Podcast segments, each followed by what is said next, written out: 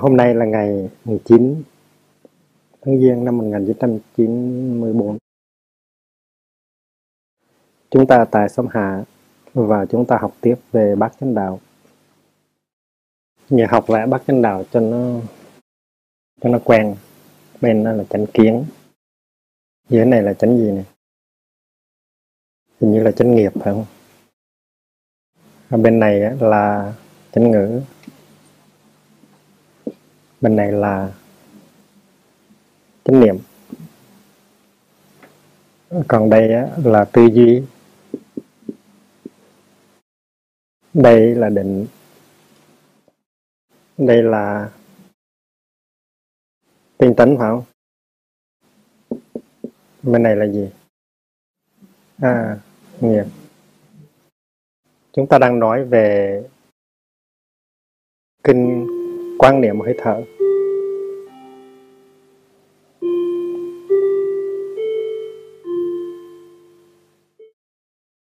Và bốn cái lĩnh vực quan niệm, tức là thân thọ tâm pháp.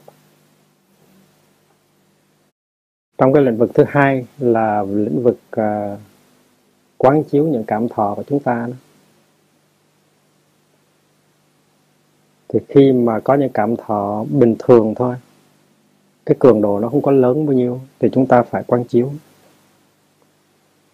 Và khi cái cảm thọ đó nó có cường độ rất mạnh, thì chúng ta phải biết cách quán chiếu. Và nếu mà không có quán chiếu những cảm thọ khi mà cái cường độ của nó bình thường, thì đến khi mà cái cảm thọ có cường độ mạnh đó, thì chúng ta có thể là không có đủ sức quán chiếu. Chúng ta có thể bị tràn ngập. Chúng ta có thể bị áp đảo. Chúng ta có thể bị tê liệt bởi một cái cảm thọ mạnh. Cho nên phải thực tập quán chiếu những cảm thọ khi mà cường độ của nó chưa mạnh. Để khi mà chúng ta có một cái cảm thọ có cường độ mạnh thì chúng ta biết cách. Khi mà chúng ta có cái cảm thọ có cường độ mạnh đó, thì chúng ta phải biết sử dụng hơi thở.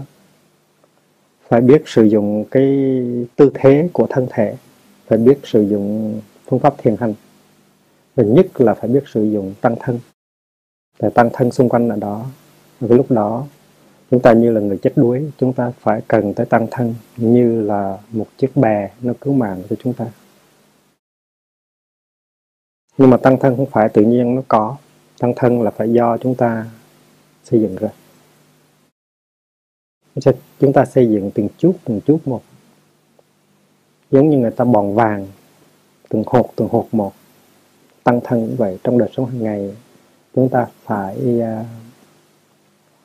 đầu tư nói cái tăng thân của chúng ta. Mỗi cái lời nói, mỗi cái hành động, mỗi cái nhìn, mỗi nụ cười, tất cả đều phải được sử dụng để xây dựng cái tăng thân. Xây dựng tăng thân tức là xây dựng cho chính mình. Và người nào cũng có những lúc khó khăn.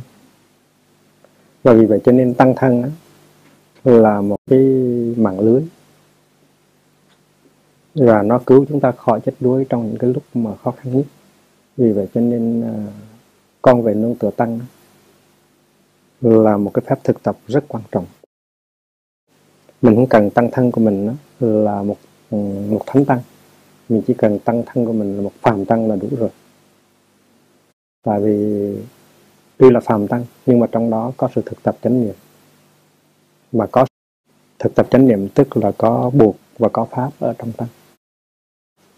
Từng đó đủ để gọi là tăng bảo. Có những người nói là tôi chỉ tin buộc, tin pháp thôi, tôi không tin tăng. Những người đó không có thực sự tin buộc, không có thực sự tin pháp. Tại vì tin ở buộc đó, tức là tin ở tăng. Nếu buộc mà không có tăng, pháp mà không có tăng thì không có thể hiện được. Nó chỉ là ý niệm thôi. Nói tóm lại là khi mà chúng ta có một cảm thọ có cường độ lớn thì chúng ta phải biết sử dụng tất cả những cái yếu tố mà chúng ta đang có để chúng ta có thể quán chiếu nó, có thể chăm sóc nó, có thể chuyển hóa nó và có thể sống sót. Thì những yếu tố đó, trong đó có hơi thở. Hơi thở này là một cái thói quen, tại vì chúng ta đã từng thực tập rồi, ngày này sang ngày khác, tháng này sang tháng khác rồi. Thành hơi thở này là một cái thói quen thực tập chứ không phải là một cái lý thuyết nữa. Thành ra đừng có đợi khi có một cảm xúc mạnh thì nói bắt đầu tôi sử dụng cái gì đây hả? Hơi thở, tôi đâu có hơi thở gì đâu, lâu nay tôi đâu có làm ăn gì đâu, tôi có thực tập gì đâu. Thành ra hơi thở đây là một cái vốn có sẵn do kinh nghiệm thực tập mà có. Và hơi thở này nó chuyên chở chánh niệm. Vì mình sử dụng cái thân của mình, tại cái thân của mình trong đời sống ngày mình cũng tu luyện nó. Mình luyện cách đi này, cách đứng, cách nằm, cách ngồi. Thành ra cái thân mình là một cái dụng cụ rất là hay, rất là cần thiết để cho mình có thể chăm sóc được, điều phục được cái cảm thọ của mình. Sử dụng hơi thở, sử dụng cái thân của mình, sử dụng những cái phương pháp như là đi thiền hành, hay là ngồi thiền, hay là thiền nằm. Tất cả những cái đó nó có dính líu tới cái sự đối trị, cái cảm thọ lực. Và cuối cùng mình phải sử dụng tăng thân, phải biết sử dụng cái tăng thân xung quanh mình.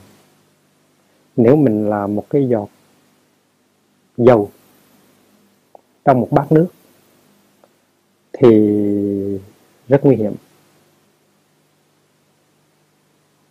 Nếu mà chúng ta sống ở trong tăng thân mà chúng ta không hòa hợp được thì cũng giống như là chúng ta là một giọt dầu trong một bát nước.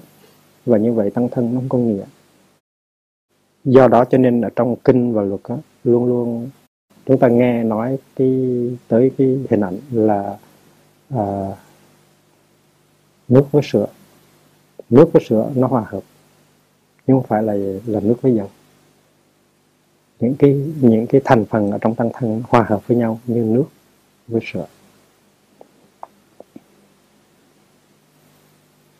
Và cái bản chất của tăng thân là hòa hợp. Nếu không có hòa hợp thì cái đó không gọi là tăng thân. Cho nên chúng ta mới có danh từ là hòa hợp tăng. Hợp tăng nghĩa là một cái tăng thân đích thực mà bản chất của nó là sự hòa hợp.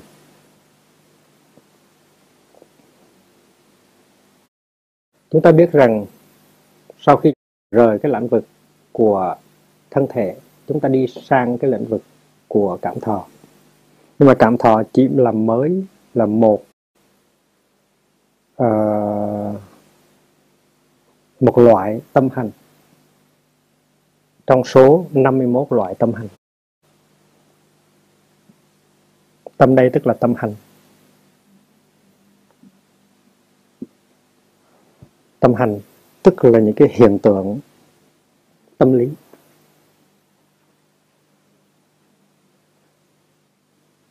Tất cả sự hình thành của những cái hiện tượng tâm lý gọi là tâm hành. Ví dụ như cái giận là một tâm hành, cái lo là một tâm hành, cái buồn là một tâm hành, cái thương là một tâm hành, cái ghét là một tâm hành, cái chán nản là một tâm hành. Chúng ta có rất nhiều tâm hành, rất nhiều loại tâm hành. Và mỗi tâm hành như vậy đó, nó có cái tính chất riêng của nó, và nó có liên hệ tới những cái tâm hành khác. Và tất cả những tâm hành đó nếu đều có hạt giống, có gốc rễ ở trong chiều sâu của tâm thức của mình. Theo đạo buộc Đại Thừa thì có 51 tâm hành, 51 loại tâm hành. Có những cái loại tâm hành nó có cách phổ biến, có những cái loại tâm hành nó có tính cách không phổ biến, có những cái loại tâm hành nó có tính cách nặng nề, có tác dụng đưa chúng ta xuống thấp, có những cái loại tâm hành nó có tính cách nhẹ nhàng, và vui tươi, nó có tác dụng chuyển hóa đưa chúng ta đi lên. Và những cái loại tâm hành nhẹ nhàng đó có tính cách, có tác dụng giải phóng, chuyển hóa thì chúng ta gọi là thiện. Tâm hành ở đây có khi gọi là tâm sở. Những tâm sở thiện, những cái tâm hành thiện và những cái tâm hành bất thiện. Những cái tâm hành có một cách phổ biến, phổ quát. Những tâm hành có tính cách đặc biệt. Đặc biệt ở đây tức là nó có mặt trong những cái trường hợp đặc biệt. Có những cái tâm hành nó bất định. Nghĩa là có khi thì nó là thiện, có khi thì nó là bất thiện. Ví dụ như tâm hành buồn ngủ, có khi là rất tốt, có khi là không tốt gì cả. Hay là cái tâm hành hối hận. Cái tâm hành hối hận có khi nó tốt, có khi nó không tốt. Nếu mà chúng ta làm một cái gì mà gây ra cái sự đổ vỡ, gây ra cái sự buồn đau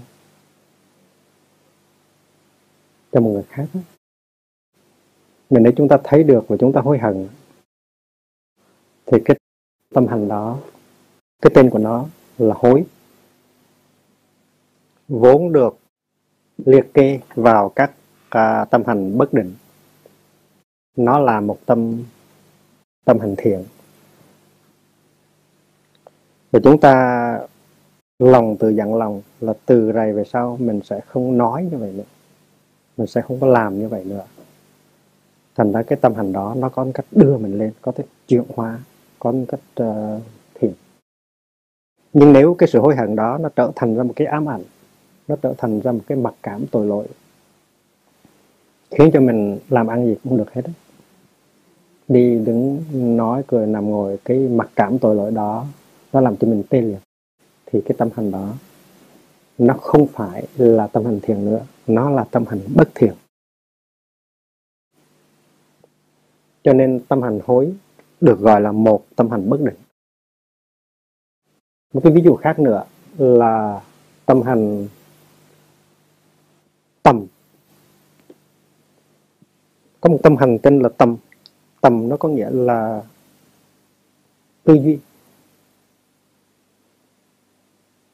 Tư duy mà chưa phải là cái thứ tư duy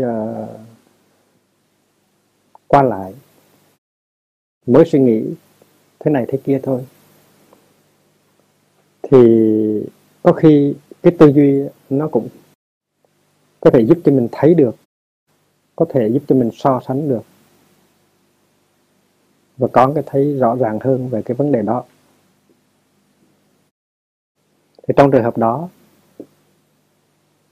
tâm hành tầm nó có ích lợi, nó là một tâm hành thiện. Nhưng mà nếu mà mình cứ suy nghĩ biên mang hoài, nghĩ chuyện này, nghĩ chuyện khác, và cái tư duy của mình nó đưa mình đi phiêu lưu trong thế giới tư tưởng, và mình không có tiếp xúc được với sự sống, mình không có thiền tập được, mình không có thiền hành được. Trong khi đi thiền hành, trong khi mọi người từng bước chân thảnh thơi, an lạc, chuyển hóa, thì cái tư duy của mình nó đưa mình đi trên mây. Thì trong trường hợp đó, tâm hành tầm ở đây là một tâm hành bất thiện. Và trong khi mà mình ngồi thiền, thỉnh thoảng, nhất là trong sơ thiền, thì tâm hành tầm nó có thể có ích lợi.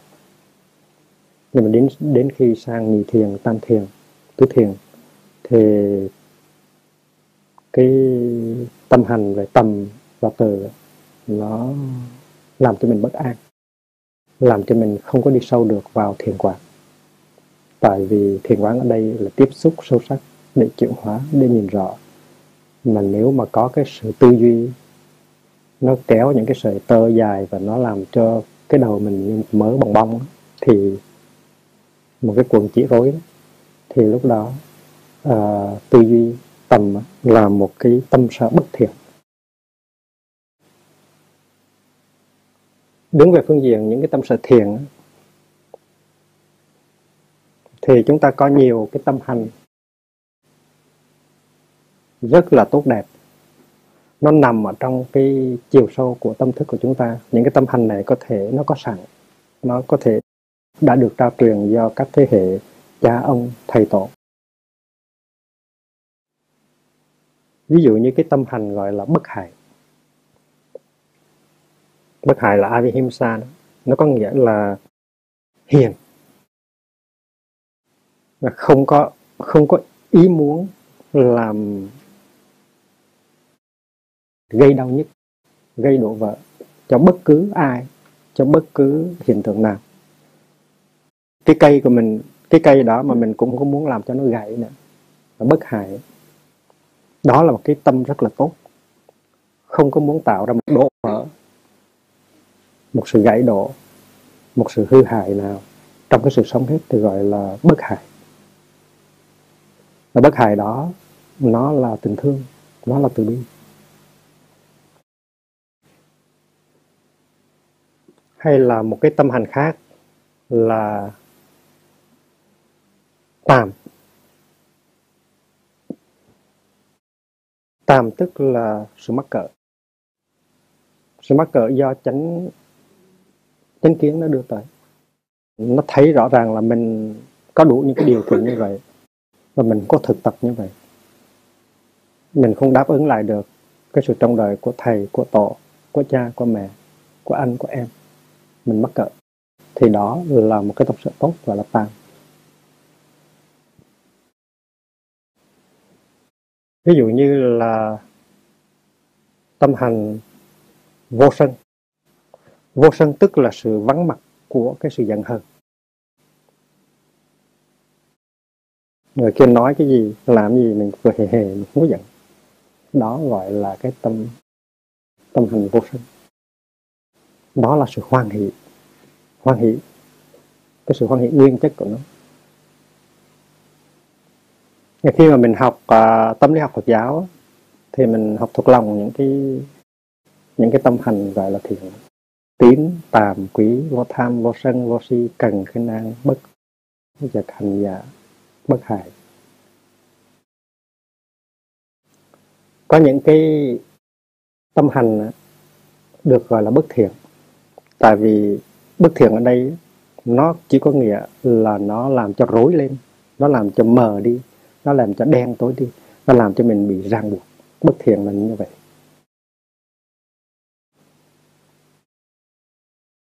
Và có khi những cái tâm hành bất thiện này được gọi là phiền não,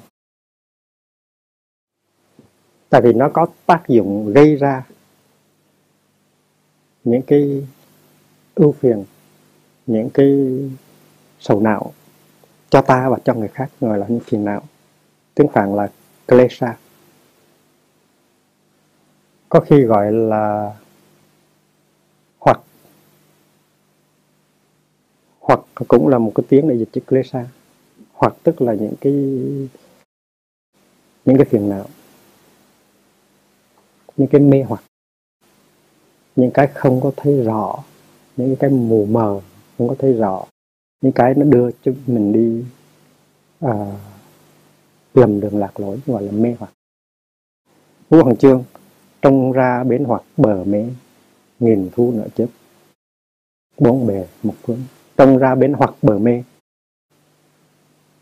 hoặc tức là phiền não, bến hoặc bờ mê, mê hoặc. Có khi gọi là lậu,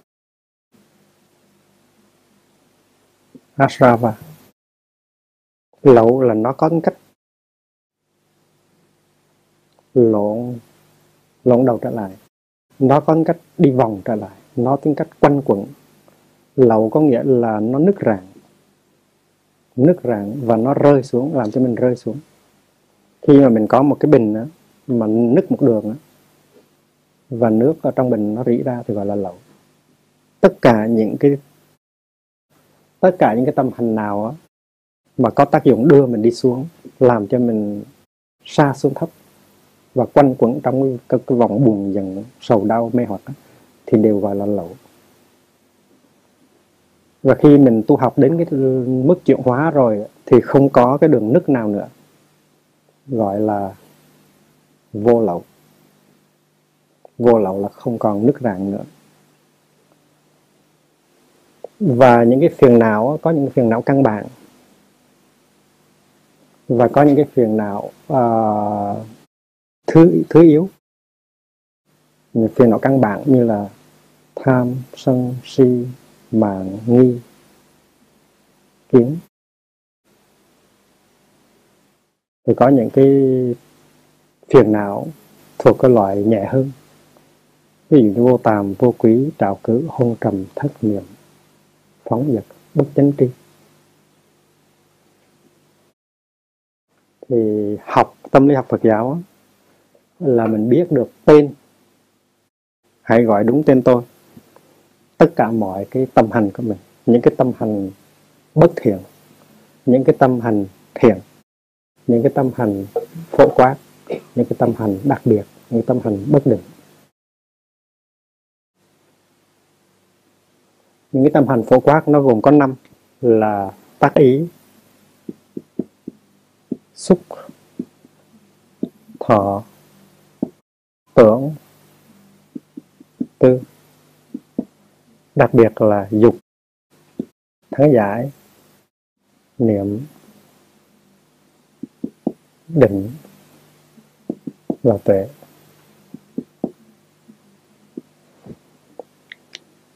Mà các vị đã học duy biểu học rồi thì là biết được cái tên gọi cũng như là cái bản chất của từng tâm hành đó. Thành ra mình không có thể nào đi lui trở lại để mà cắt nghĩa những cái tâm hành kia.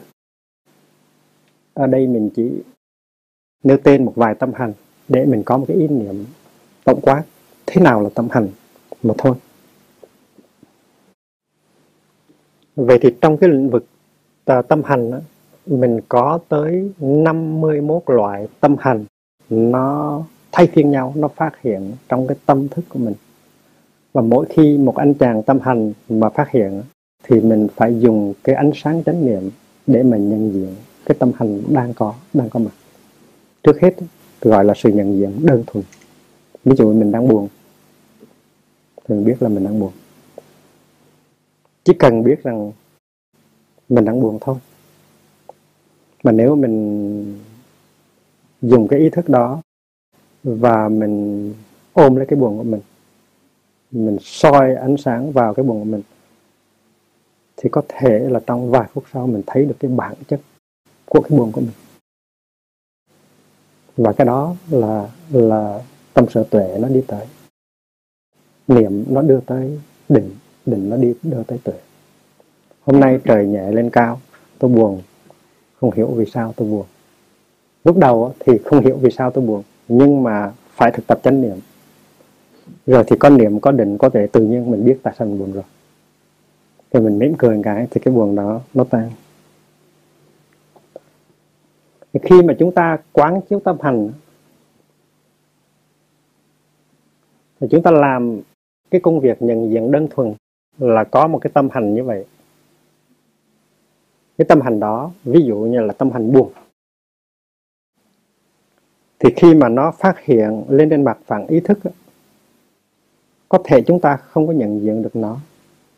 Nó kéo chúng ta đi sang bên này, nó kéo chúng ta đi sang bên kia, nó kéo chúng ta tới cái tư duy này, nó kéo chúng ta tới cái hoài niệm kia, mà hoàn toàn chúng ta không có biết.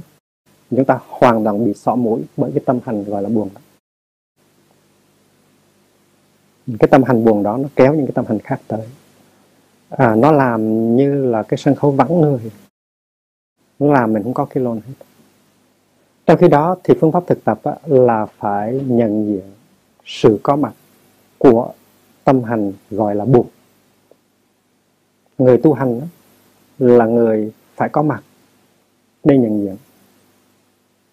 Đừng có bao giờ để cho cái sân khấu của tâm ý nó trống cả. Và vì vậy cho nên là trong tăng thân là mình phải tu học đi đứng nằm ngồi trong chánh niệm để mình biết cái gì đang xảy ra, trở về giây phút hiện tại để biết cái gì đang xảy ra. Trong trường hợp này là một cái tâm hành gọi là buồn. Và cái phương pháp là rất đơn giản, là dùng hơi thở, dùng bước chân hoặc là dùng cái gì đó tùy theo mình để phát khởi chánh niệm về cái buồn. Tôi đang buồn và tôi biết rằng tôi đang buồn, thì tự nhiên cái tình trạng nó đổi khác liền. Tức là thay vì cái tâm hành buồn đó, nó độc diện, thì mình đưa tới cho nó một người bạn. Nghĩa là có một tâm hành khác gọi là tâm hành niệm. Tâm hành niệm, tâm hành niệm là một trong 5 cái loại tâm hành gọi là biệt cảnh. Biệt cảnh tức là particulier, còn biến hành đó là universal. 5 cái tâm hành phổ biến thì gọi là 5 tâm hành biến hành, còn 5 tâm hành biệt cảnh đó là 5 tâm hành particulier, trong đó niệm. Niệm tức là chánh niệm, và cái đối tượng của chánh niệm bây giờ là cái buồn của mình. Tại vì chánh niệm luôn luôn nó phải có đối tượng. Khi mình thở vào, mình biết là mình đang thở vào, thì đối tượng của chánh niệm là hơi thở vào. Khi mình buồn mà mình biết là mình buồn, thì đối tượng của chánh niệm là cái buồn của mình. Tôi đang thở vào và biết rằng tôi đang buồn. Tôi đang thở ra và tôi đang mỉm cười với cái buồn của tôi. Nó buồn ơi chào mi đó. Đó là chánh niệm về cái buồn. Thì lúc đó nó có cái tình trạng của sự tu hành ở trong con người của mình. Có cái buồn nhưng mà có chánh niệm về buồn. Tu là như vậy. Tu không có nghĩa là không có buồn. Tu có nghĩa là buồn thì biết là mình buồn. Và cố nhiên chánh niệm là một cái vùng năng lượng. Nó ôm lấy cái buồn của mình, nó dọi ánh sáng vào đó, nó chăm sóc cái buồn của mình. Nhà có chủ, chùa không phải là chùa Bà Đâm. Và nếu mà mình biết chăm sóc những cái tâm hành của mình như vậy, thì những tâm hành của mình nó sẽ được chuyển hóa, nó sẽ được nuôi dưỡng. Nếu đó là những cái tâm hành thiện, nó sẽ được chuyển hóa. Nếu đó là những cái tâm hành bất thiện, những cái phiền não. Chúng ta phải vẽ cái vòng tròn kia trở lại. Nó tượng trưng cho cái vòng tròn này, nó tượng trưng cho cái tâm của mình. Và cái phần dưới của tâm của mình nó tượng trưng cho cái phần vô thức, cái phần tiềm thức, cái phần mà chúng ta gọi là tâm địa. Tâm địa là đất tâm, mà trong đạo Phật thường gọi là tàng thức. Tàng nó có nghĩa là cất giữ. Và cái phần trên đó, nó là cái sân khấu. Ở trên đó những cái tâm hành của mình nó phát khởi. Nói tóm lại là tất cả những cái tâm hành của mình đều nằm sẵn ở dưới tàng thức, với tư cách của những cái hạt giống gọi là chủng tử, bija. Cái buồn của mình trước khi nó phát hiện thì nó nằm sẵn ở trong cái tàng thức của mình rồi. Bây giờ nghe đọc một câu thơ, hay là nghe trời có gió héo may chẳng hạn, thì tự nhiên cái hạt giống của cái buồn này nó được tưới và nó phát hiện lên trên này là một tâm hành buồn. Và cố nhiên là chúng ta có 51 loại tâm hành tiềm tàng sẵn trong chiều sâu của tâm thức. Những cái tâm hành thiện, những cái tâm hành bất thiện, vân vân, có đủ thứ hết. Cho nên cái danh từ tâm địa là một danh từ rất hay. Tâm địa tức là đất tâm. Tại vì đất của tâm nó gìn giữ tất cả những cái hạt giống ở trong lòng nó. Có thể là mình có những cái hạt giống của hạnh phúc nhưng mà bị chôn vùi rất lâu ở trong đất tâm. Rồi sáng hôm nay, sau bao nhiêu tuần lễ vun tưới, nhờ sự có mặt của tăng thân, nhờ nụ cười, nhờ hơi thở, và một cái hạt giống hạnh phúc lâu nay chưa bao giờ nở, nó nở. Mình vui. Thì cái sự phát hiện của cái hạt giống niềm vui này, nó là cái công trình của cái sự thực tập tưới tẩm của chính mình, của tăng thân mình, của hoàn cảnh mình. Mưa xuân nhẹ hạt, đất tâm ước, hạt đậu năm xưa hé miệng cười. Thành ra người nào cũng có những hạt giống của hạnh phúc ở trong lòng cả, trong đất tâm cả. Nhưng mà phải có thầy, có bạn, có tăng thân, có sự thực tập, nó mới làm cho hạt giống đó động tới được. Và sự thực tập như là nước mưa, nó thấm vào, nó làm cho cái hạt giống đó nó nảy mầm và nó lên hoa, lên trái. Thì niệm, quán niệm, nó có nghĩa trước hết là ý thức được, nhận diện được sự có mặt của một tâm hành. Tâm hành nào cũng cần được nhận diện cả. Và khi mà mình nhận diện rồi á, cái tâm hành đó đã được mình nhận diện rồi á, thì cái tâm hành đó nó được săn sóc. Nếu nó là một tâm hành tốt á, thì nó sẽ được phát triển. Nếu đó là một cái tâm hành bất thiện, gây đau khổ, thì chánh niệm nó sẽ mang tới một cái sự chuyển hóa. Và trước hết chánh niệm cho chúng ta thấy được sự có mặt của nó. Không những trên cái sân khấu của ý thức mà ở dưới chiều sâu của tàng thức. Và cái phần trên này ta gọi là ý thức, và phần dưới ta gọi là tàng thức. Ý thức và tàng thức tuy là hai nhưng nó là một. Tàng thức là cái phần thâm sâu của ý thức, ý thức là cái phần bên trên của tàng thức. Thành nên nói nó là một cũng được, nói nó là hai cũng được, cái đó không có quan trọng mấy. Khi chánh niệm của chúng ta tiếp xúc được với những cái tâm hành, khi các tâm hành này phát hiện, thì chánh niệm của chúng ta từ từ tiếp xúc được với cái chiều sâu của những tâm hành đó. Nghĩa là chúng ta không những tiếp xúc được với phần ý thức mà chúng ta tiếp xúc được với cái phần tàng thức nữa. Khi mà chúng ta nhìn vào một em bé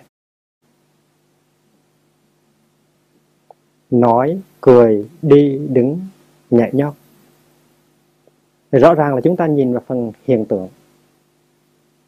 Chúng ta đâu có thấy ba, má, tổ, tiên, ông, bà, văn hóa của em bé đâu. Chúng ta chỉ thấy em bé. Nhưng mà chúng ta thấy cái cách nó nói, thấy cách nó cười, thấy cách nó nhảy, thấy cách nó phản ứng. Và tiếp xúc được với những cái đó, chúng ta đi sâu vào những cái cội nguồn, những cái gốc rễ, những cái hạt giống. Ta thấy được những cái mà ban đầu ta không có thấy được. Ta thấy được xã hội của em bé, ta thấy được cha, mẹ, ông, bà của em bé, ta thấy được hết. Nhìn vào hoa trái, mình thấy được gốc rễ. Ở đây cũng vậy. Nhìn vào sự biểu hiện của những tâm hành, mình biết được cái giá trị của tàng thức, của chính bản thân mình và của cái người kia.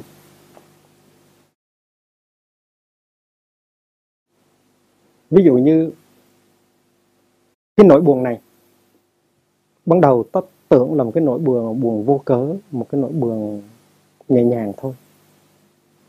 Nhưng mà tại vì cái thấy của chúng ta chưa sâu sắc, có thể đó là một cái nỗi buồn rất là sâu sắc, có thể đó là một nỗi sầu vạn cổ, Tức là cái nỗi buồn đã được nhiều thế hệ ông bà tổ tiên nó trao truyền lại. Khi mà chúng ta nghe một cái điệu ru miền Nam hay là điệu ru sa mạc miền Bắc, cái điệu ru có thể ban đầu hơi buồn thôi, mình nói cái điệu ru này hơi buồn. Rồi tại vì chúng ta không có tiếp xúc được với cái điệu ru đó trong cái chiều sâu của nó. Có thể là có những cái thế kỷ giặc giả, đã có những cái hàng trăm năm giặc giả, hàng trăm năm đói khổ, hàng trăm năm áp bức, nó đi ngang qua cái lịch sử của cha ông của chúng ta. Và bây giờ đây cái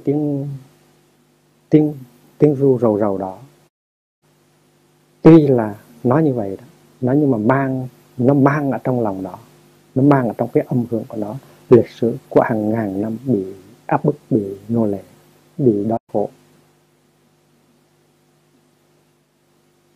Tiếng bà ru cháu buổi trưa, chang chang nắng hạ vọng đưa rầu rầu. Đó là hai câu của Hoàng Cầm. Chang chang nắng hạ vọng đưa rầu rầu. Cái tiếng bà ru cháu nó có thể là tiếng kêu than của hàng trăm năm, hàng mấy trăm năm sống ở trong cái tình trạng nghèo khổ, áp bức. Và chỉ có chánh niệm, chỉ có thiền quán mới cho chúng ta thấy được và tiếp xúc được với cái chiều sâu của một cái tâm hành.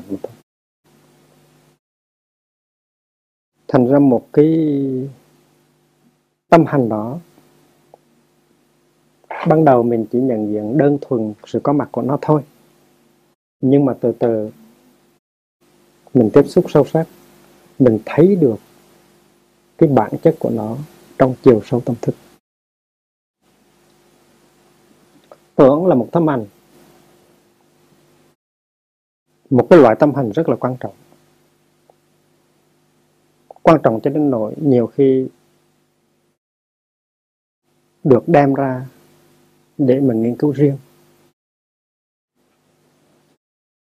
Chúng ta hãy nhớ lại cái trái quýt. Trái quýt có 5 múi. Cái múi đầu là sắc, tức là thân thể của chúng ta. Cái múi thứ hai là thọ, tức là những cái cảm thọ vui buồn, dễ chịu khó chịu chúng ta. Cái múi quýt thứ ba là tưởng. Tưởng là cái tri giác của chúng ta, là perception. Và cái múi thứ tư là hành, tức là những cái tâm hành. Và múi thứ năm là thức. Đây là cái lối phân chia theo ngũ uẩn, năm uẩn. Cái thân thể thì chúng ta biết rồi. Thọ là múi quyết thứ hai, gồm có những cái cảm thọ dễ chịu, khó chịu và trung tính. Và tưởng, tức là múi quyết thứ ba, riêng về tri giác. Và chúng ta biết rằng thọ là một tâm hành, tưởng là một tâm hành khác, và hành ở đây là tất cả những tâm hành còn lại, nghĩa là 49 tâm hành. 49, 50, 51. Và thức ở đây tức là cái phần tàng thức. Chúng ta phải hiểu năm uẩn như vậy. Thức ở đây là tâm địa, là chỗ chôn giữ tất cả 51 loại tâm hành mà được phát hiện trong 3 múi quyết ở giữa. 3 múi quyết ở giữa là cái phòng khách, và múi quyết thứ 5 là cái chiều sâu vô thức của chúng ta. Hai cái hình này chúng ta phải gắn liền với nhau. Vậy thì không những thọ là một tâm hành quan trọng, đáng được đưa ra để nghiên cứu riêng như là một uẩn, mà tưởng cũng vậy. Tưởng là một tâm hành quan trọng, cần được đưa ra như là một đối tượng nghiên cứu riêng. Và hành ở đây là tiếng gọi chung của 49 tâm hành còn lại. Vậy thì chúng ta vừa mới nói tới tưởng như là một tâm hành, một tâm hành quan trọng. Tưởng tức là cái tri giác của chúng ta về một cái việc nào đó, về điều gì đó. Thì tưởng nó cũng có nguồn gốc, nó cũng có hạt giống của nó ở dưới tàng thức.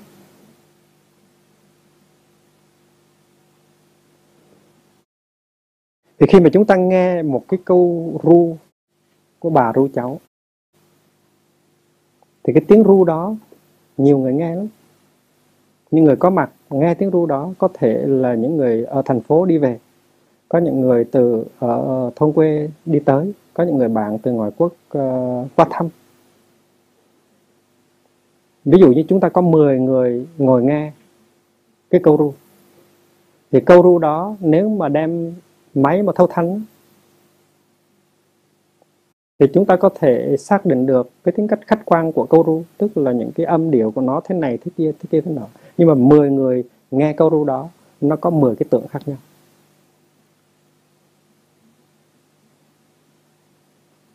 Cũng âm thanh đó mà chúng ta có cái nhận thức khác nhau. Có một người đã từng nghiên cứu về nhạc dân tộc ở Phi Châu. Họ đã từng nghe những cái tiếng ru của các bà mẹ Phi Châu. Thì bây giờ họ so sánh tiếng ru hời của một bà mẹ Việt Nam, và họ có cái tượng, có một cái tri giác, có cái so sánh. Mà cái so sánh của người đó, cái tượng của người đó mình không có được, mình khác. Có thể là mình chỉ nghe với cái tâm của một người đã từng ngày xưa được nghe tiếng ru, hoặc là tiếng ru miền Trung, hoặc là tiếng ru miền Nam.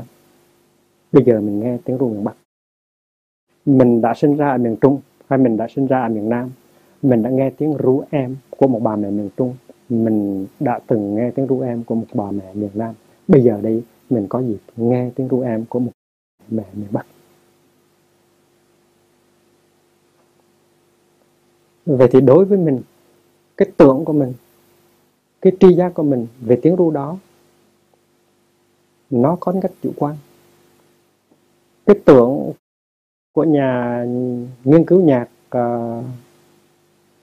dân tộc mà từng nghiên cứu ở Phi Châu rồi, thì khi mà so sánh hai cái điều ru thì cái tri giác đó nó cũng có cách chủ quan. Hai cái nhận thức nó khác nhau. Còn nếu mình đang lo danh lợi, đang lo lắng, thì mình nghe tiếng ru đó, mình có một cái nhận thức nó khác, mình không có để ý tới mấy. Vì vậy cho nên mình có thể nói rằng là khi 10 người mà cùng lắng tai nghe một cái điều ru, thì có thể có 10 cái tri giác khác nhau về tiếng ru. Đứng về phương diện hình ảnh cũng vậy. Chúng ta nhìn lên trời và thấy một đám mây. 10 người nhìn một đám mây và 10 người có một tri giác khác về đám mây. Tùy theo cái vui, cái buồn, cái nhớ nhung, cái giận dữ của chúng ta mà đám mây đó nó là con chó hay là cái búa hay là cái áo măng tô. Tùy theo cái tâm trạng chủ quan của mỗi người chúng ta.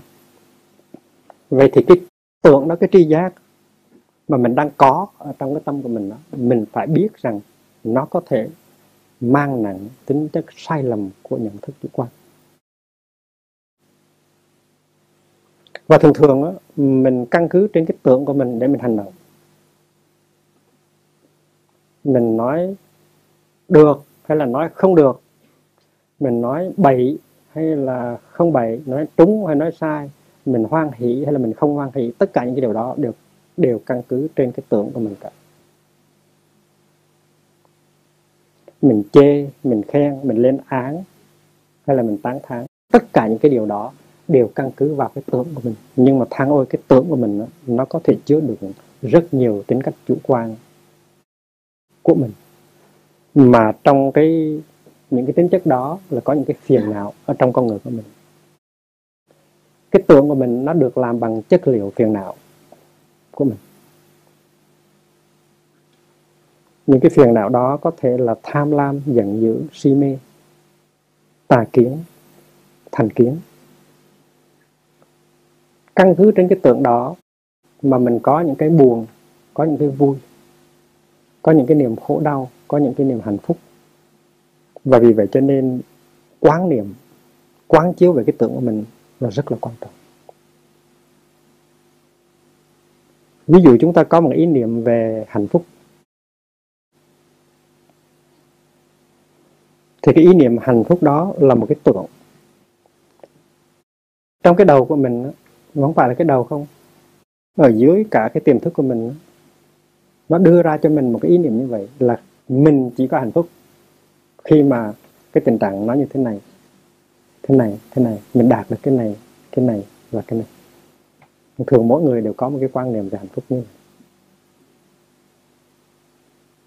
Mà trong hầu hết các trường hợp, cái quan niệm đó của mình về hạnh phúc, nó là cái trợ lực đầu tiên của hạnh phúc. Mà có một anh chàng đó, anh tin chắc trên 100% là nếu mà anh không cưới được cái cô đó thì là đời anh là địa ngục thôi, đời anh không có đáng sống nữa. Anh tin chắc như vậy. Anh tin chắc cho đến nỗi là không ai có thể nói anh nghe được cả. Quý vị có nhớ câu chuyện con muỗi, cái chuyện thần thoại về con muỗi? Là anh chàng đó cưới một cô rất là có nhan sắc, nhưng mà cưới được vài ngày thì cô đó chết. Và anh điên lên. Anh có nghĩ tới chuyện chôn, tại anh thương quá đấy. Mà cô đã bắt đầu hôi rồi. Anh đã làm nghề thương hồ. Thành ra anh đi lạy lục người này, lạy lục người khác để người ta cứu mạng của cô đó. Thì tới cái ngày thứ tư, thứ năm mà cô đã hôi rồi thì anh mới ghé một cái bến đó, anh thấy có một cái ông lão tóc râu bạc rất là đẹp. Thì anh nghĩ là ông tiên, anh mới đến anh lạy như là tế sao, cầu xin ông lão cứu mạng. Ông lão nhìn anh với một cái cặp mắt rất là thương hại. Ông ấy đi xuống đò, ông nhìn cô gái, ông nói thôi con để cho nó chết cho rồi. Con nhỏ này mà nó sống thì là con thất điên bát đạo, con khổ lắm. Nó không, xin lão cứu cho con. Thì cuối cùng ông nói thôi bây giờ con ráng chịu ha, con đã tin chắc như vậy rồi ha. Thì con hãy cắn ngón tay rồi con nhỏ xuống ba giọt máu cho nó nuốt. Thì sau khi mà anh chàng làm như vậy rồi thì là cô gái sống dậy, anh ta mừng quá. Nhưng mà 6 tháng sau thì anh tìm ra sự là người đàn bà kia là một người phản bội, một người làm cho anh đau khổ cùng cực trong đời. Cuối cùng người đàn bà kia đã bỏ anh đi theo một người con trai khác, làm cái nghề thương hồ nhưng mà giàu có hơn.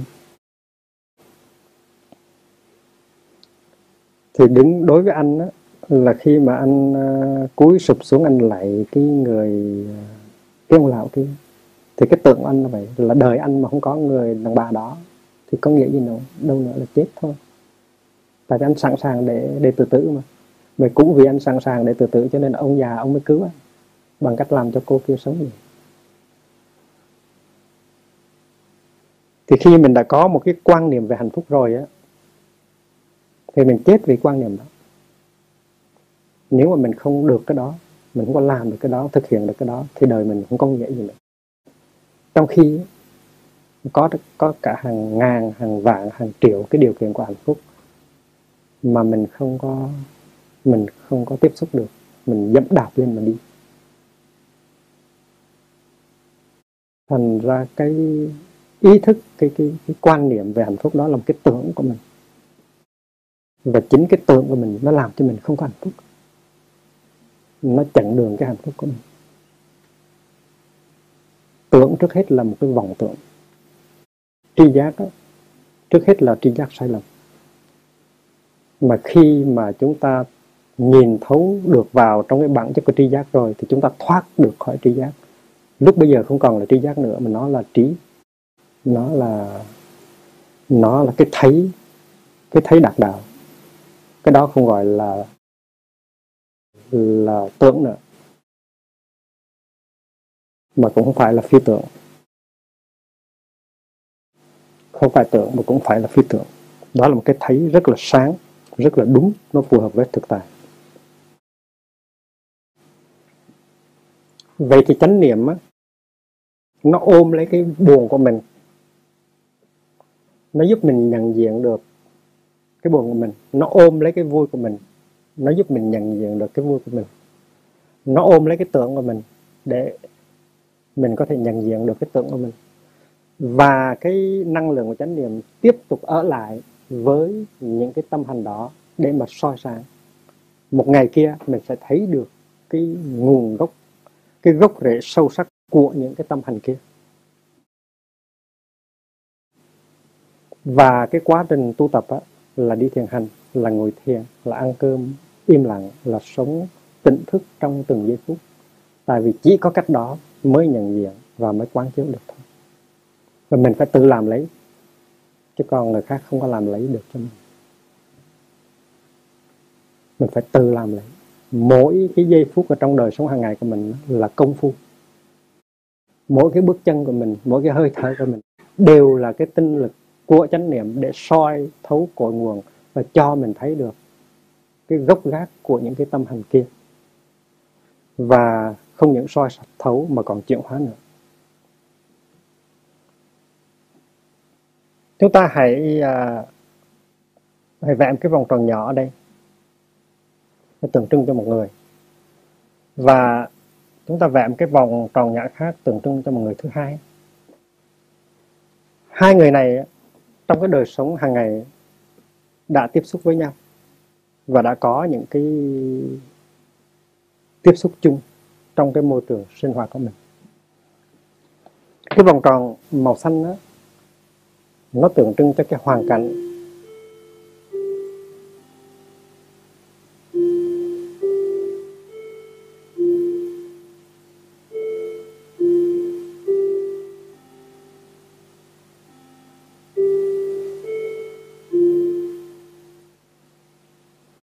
Đây là cái hoàn cảnh chung của hai người. Và trong người này chúng ta gọi là A. Nó có cái tưởng, nó có cái vui, nó có cái buồn của cái người A này. Cái gốc của nó nằm sâu ở trong cái tàng thức. Vì những cái hạt giống về nhận thức, về hạnh phúc, về khổ đau ở trong chiều sâu của mình, và với một vài cái tiếp xúc trong cái hoàn cảnh và với cái người kia, mình tạo ra trong con người của mình một cái tưởng. Và mình căn cứ trên cái tưởng đó, mình đoán định, mình quyết định, mình hành xử đối với người kia. Người kia cũng vậy. Người kia cũng có những cái khối vui buồn nhận thức của mình, và cũng đã đưa tới một cái tưởng. Cái tưởng này nó cũng có thể là do cái sự tiếp xúc với người kia và với cái hoàn cảnh trong đó mình sống chung với người kia. Rõ ràng là có hai cái tưởng, và hai cái tưởng đó có thể chống nhau. Có thể chống nhau. Tôi có một ý niệm về anh. Anh có một ý niệm về tôi.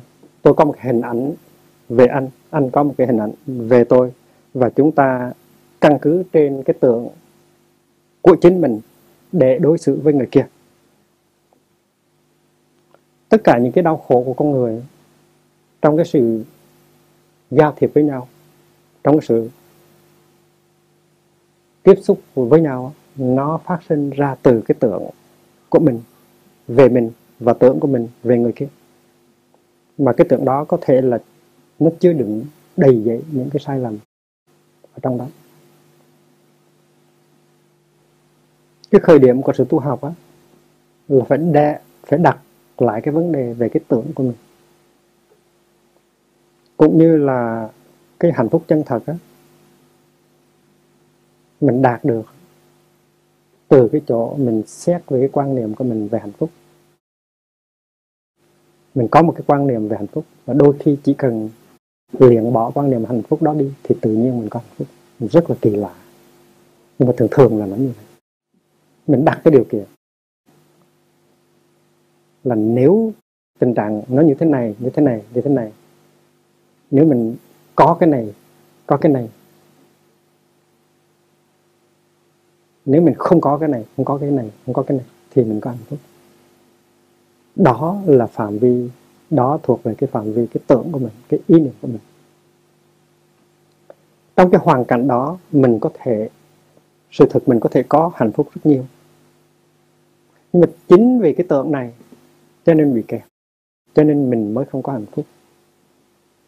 Cái tưởng này không phải là cái tưởng đối với cái người kia mà thôi.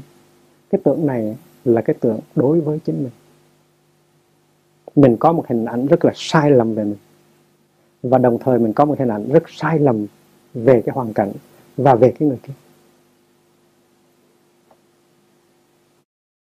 Và tất cả sự tu học, tất cả những cái nỗ lực của sự tu học là phải nhắm tới phá cho nó tan tành cái tưởng kia. Cũng như là nếu mà trong mật của mình nó có sẵn thì mình phải dùng tia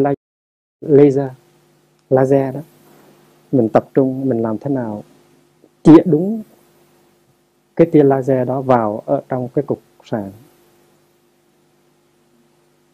Và khi mà chĩa đúng rồi đó, thì mình bắn vỡ cái cục sàng đó. Cái đối tượng của sự tu học của mình là cái tưởng của mình. Cái tưởng gọi là cái vọng tưởng. Cái vọng tưởng của mình về hạnh phúc, về sanh, về diệt, về tới, về đi, về nhiều, về một. Những cái vọng tưởng căn bản đó. Và cái tinh lực của mình là chánh niệm. Mình phải chĩa hết tất cả cái nguồn năng lượng chánh niệm của mình vào đối tượng của cái tưởng đó. Và đến khi cái tinh lực đó nó mạnh, nó chính xác rồi, thì mình làm phá vỡ cái tưởng ở đó, thì mình được giải thoát. Mà trong cái đời sống hàng ngày của sự tu tập á, mình làm cái gì nếu không phải là làm cái đó? Mình đi thiền hành để làm gì? Mình ăn cơm im lặng để làm gì? Mình học kinh để làm gì? Thực tập thở để làm gì nếu không phải để làm cái chuyện đó? Mình có một cái tri giác về mình. Tri giác đó có thể đầy dễ sai lầm. Mình có một cái tri giác về người. Tri giác đó có thể là đầy dễ sai lầm. Nếu một ngày, nếu 2 ngày, nếu 1 tuần, nếu 2 tuần mà tri giác của mình vẫn còn y nguyên, không có thay đổi, thì mình đâu có thực tập quán chiếu gì đâu, mình đâu có tu tập gì đâu. Cái thấy của mình về người kia nó vẫn giống hệt như vậy. Cái sự ganh tị của mình đối với người kia nó còn y nguyên như vậy. Cái sự giận hờn của mình đối với người kia nó vẫn còn y nguyên như vậy. Thì cái gì đã xảy tới trong cái tuần lễ vừa qua, trong 2 tuần lễ vừa qua, tức là mình không có thực tập gì cả. Mình có một cái khái niệm, một cái nhận thức về người đó và về chính mình. Chính cái nhận thức đó, cái khái niệm đó là cái đối tượng của sự tu học của mình. Cái tưởng của mình về chính cái bản thân của mình. Mình bám vào cái nhận thức của mình về người bạn của mình. Rồi mình cứ tiếp tục, mình khổ đau, mình giận hờn, mình ganh ghét. Rồi cái sự thực tập của mình nó không có đi tới sự thành công nào cả. Đó là do thiếu niềm tin. Chúng ta biết rằng mỗi khi mà chúng ta đi thiền hành, mỗi bước chân, một bước chân thiền hành thôi, nó đã có cái tác dụng của nó. Có thể là trong khi đi thiền hành chúng ta bước 700 bước, 800 bước. Nhưng mà chúng ta đừng có nghĩ rằng chỉ có bước ít nhất là 500 hay là 600 bước nó mới có kết quả. Nghĩ như vậy là nó sai. Một bước chân duy nhất thôi, nó cũng đem lại cái kết quả của nó. Giống như là một cái sự so bóp của chính mình, hay là một ngụm nước mình uống vào, nó đóng cái vai trò chuyển hóa của chính nó. Mỗi cái hơi thở của mình cũng vậy, mỗi bước chân, mỗi cái sự thực tập của mình đều phải được diễn biến theo cái tinh thần đó mới được.